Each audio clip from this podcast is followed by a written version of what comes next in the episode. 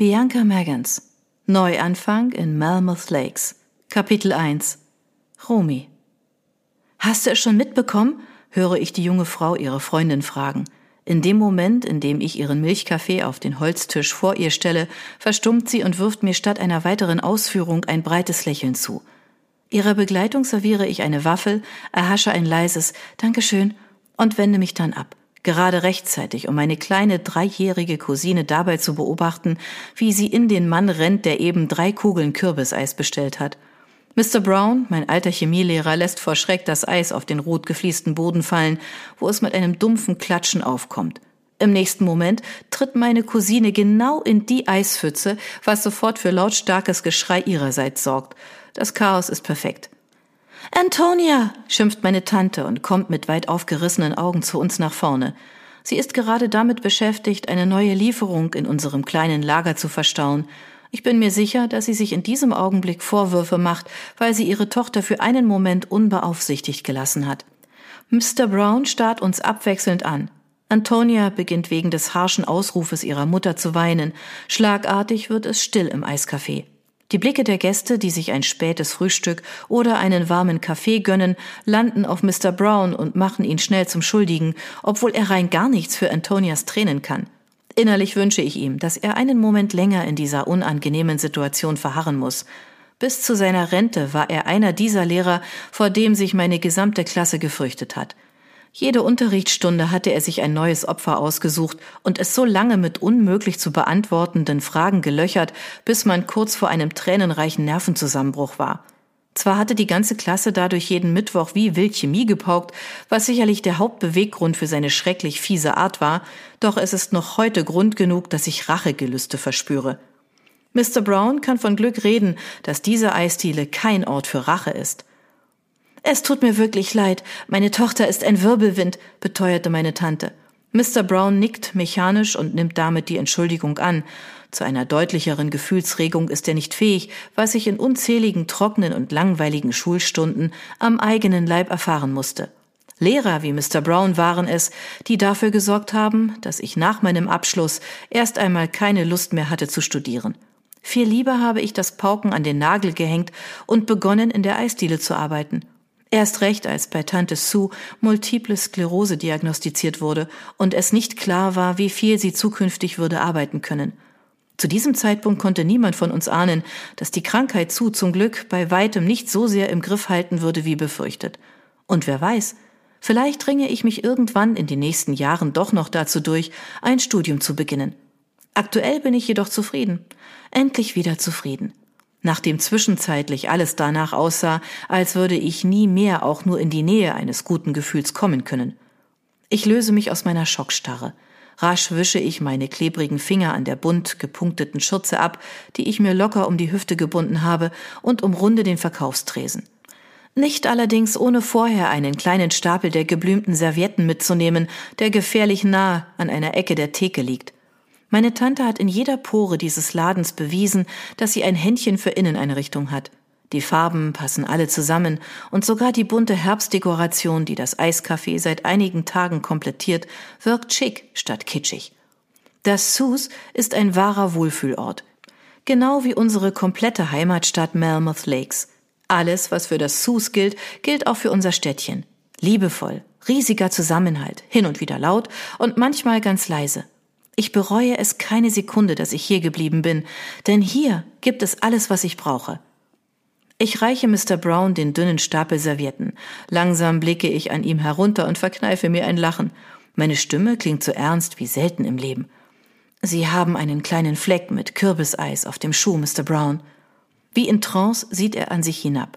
Die Haare an seinem Hinterkopf werden bereits weniger und die Art, wie er immer wieder skeptische Blicke auf meine schreiende Cousine wirft, macht deutlich, dass er selbst keine Kinder hat. Oder dass er Kinder hasst, wie er es uns stets in der Schule hatte spüren lassen.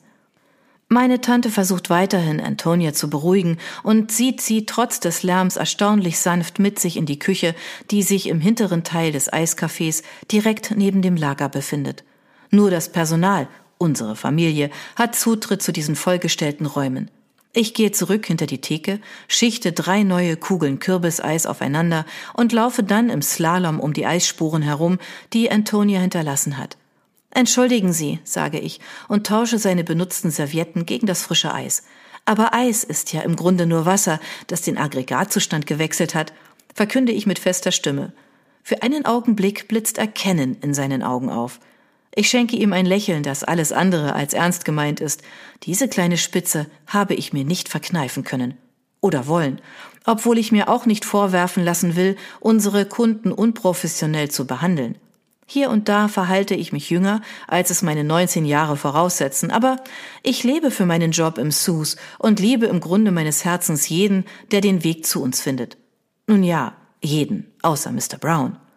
Ohne ein weiteres Wort tippt er sich an die Stirn, als wolle er sich an einem Abschiedsgruß versuchen und verlässt mit lauten Schritten das Eiscafé.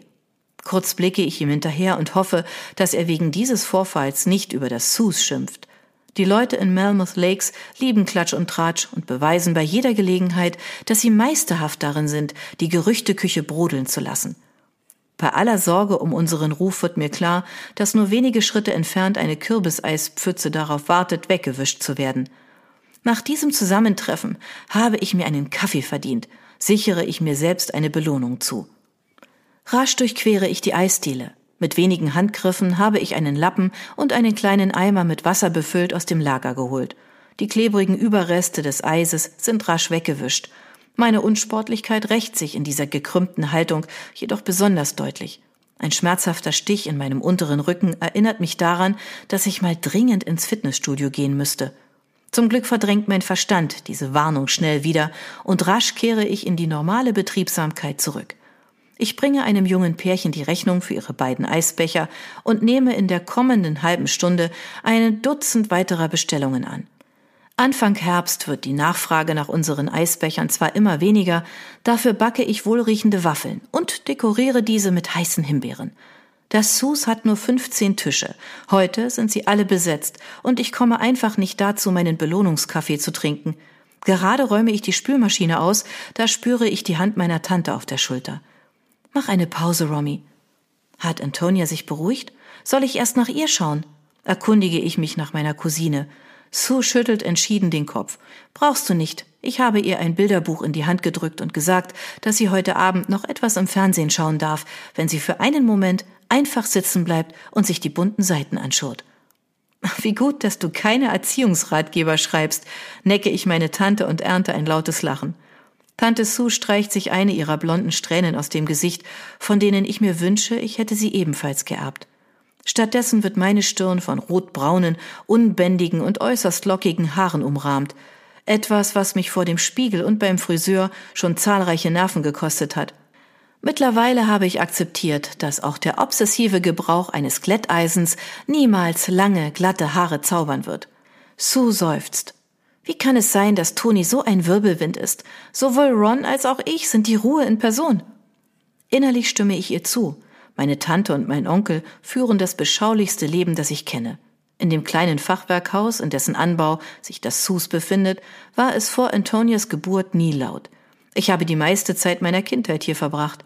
Damals, als jede Tür in Melmoth Lakes für uns Kinder offen stand, sind meine Freunde und ich trotzdem meistens bei Sue und Ron gelandet. Es war der heimlichste Ort, den es gab. Zugegeben, man hatte uns schon damals gerne vorgeworfen, dass unsere vielen Besucher am Eis liegen würden, aber es war vor allen Dingen die Herzlichkeit, die jeder an Sue und Ron geliebt hatte. An der Behaglichkeit, die einen in ihrer Nähe umfängt, hat sich bis heute nichts geändert. Nun gibt es seit drei Jahren eben einen kleinen, tollpatschigen Wirbelwind, der hin und wieder alles durcheinander bringt und dem Haus eine Magie einhaucht, die einzig Kinder zu erschaffen vermögen. Damals, bei meinen Eltern, war es meistens laut. Sie konnten ganze Abende damit verbringen, über die verschiedensten Themen zu debattieren, jedenfalls bis zu jener Nacht, in der plötzlich alles auf den Kopf gestellt worden war. Mach dir endlich deinen Kaffee und setz dich einen Moment hin, unterbricht Sue mich. Innerlich bin ich ihr dankbar, dass sie mich davor bewahrt, meine Gedanken allzu weit kreisen zu lassen. Wieso bewirft Antonia unseren alten Chemielehrer mit Kürbiseis? Die Stimme gehört Hannah, meiner besten und engsten Freundin, die in diesem Moment durch die Tür des Sus stolpert. Grinsend schaue ich sie an. Die Klatsch- und Tratschbühne hat also schon ihren Vorhang fallen lassen. Ist das die Wahrheit oder wurden Sie hier gerade auf Glatteis geführt? gebe ich mit verschwörerischem Unterton zurück. Wohl eher auf Kürbiseis, erwidert Hanna und lacht. Ein langer Schal hängt lose um ihren Hals und ihr grauer Mantel schwingt um ihren Körper. Um ihre Schulter baumelt eine Jutetasche, die schwer und ausgebeult aussieht. Ich bin mir sicher, dass sich vor allem Bücher und Unterlagen für ihr Studium in dem Beutel befinden. Sie studiert Literaturwissenschaften an der Clemson University. Dafür pendelt sie pro Weg eine knappe Stunde, aber sie hat sich in all den Monaten noch nie beschwert. Obwohl sie jedes Buch der Welt bereits zu kennen scheint und alle ihre Literaturwissenschaftskurse mit Bravour meistert, verlässt sie niemals ohne diese Utensilien ihre Wohnung. Sie ist die Person, die im Bus nachfragt, welchen Roman der Sitznachbar gerade liest oder die ungefragt Empfehlungen gibt, wenn sie jemanden Klappentexte studieren sieht. Sie sucht bei jedem Ausflug immer zuerst den nächstgelegenen Buchladen auf und gibt dort eine Menge Geld aus. Kurzum, Hannah ist der geborene Bücherwurm.